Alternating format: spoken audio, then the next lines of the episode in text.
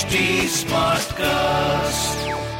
You are listening to a Mint production brought to you by HT Smartcast. Good morning. You're listening to Mint Business News with me, Gopika Gopakumar. Here are the main headlines this morning.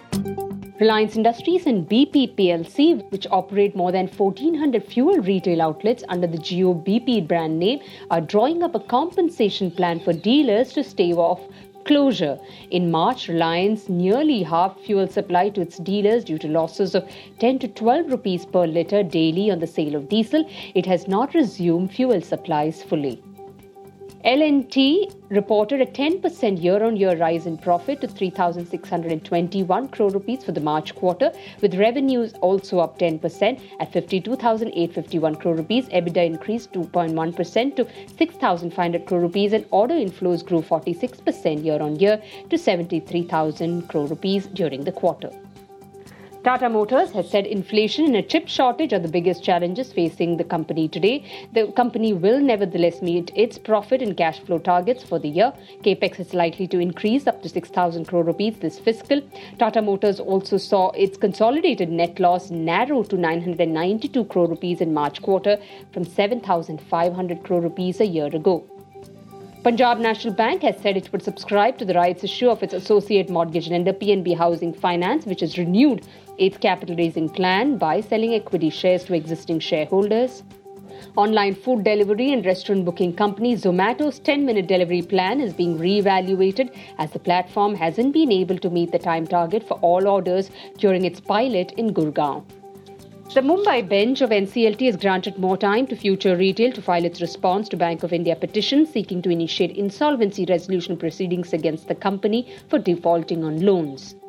Petronet LNG has begun talks with Qatar to renew a multi-year gas deal despite market turbulence, making new long-term contracts difficult as sanctions on Russian fuel have squeezed an already tightly supplied market. India's top gas importer has time till 2023 to renew its LNG deal with Qatar Gas to beyond 2028. Moving on to market stocks in US equity futures rose early today amid a bout of calm in global markets after Federal Reserve Chair Jeremy Powell again pushed back against speculation of more aggressive interest rate hikes. After cracking over 2% each the previous day, Sensex and Nifty are likely to open higher today, tracking gains in US equity futures and Asian markets. SGX Nifty futures were quoting at 15,980 levels, indicating a likely gap up opening of 150 points on the Nifty. On Thursday, domestic retail inflation for April came in at 8 year high of 7.8%, paving the way for more policy rate hikes by the central bank, even as factory output growth remained lackluster at 1.9% in March.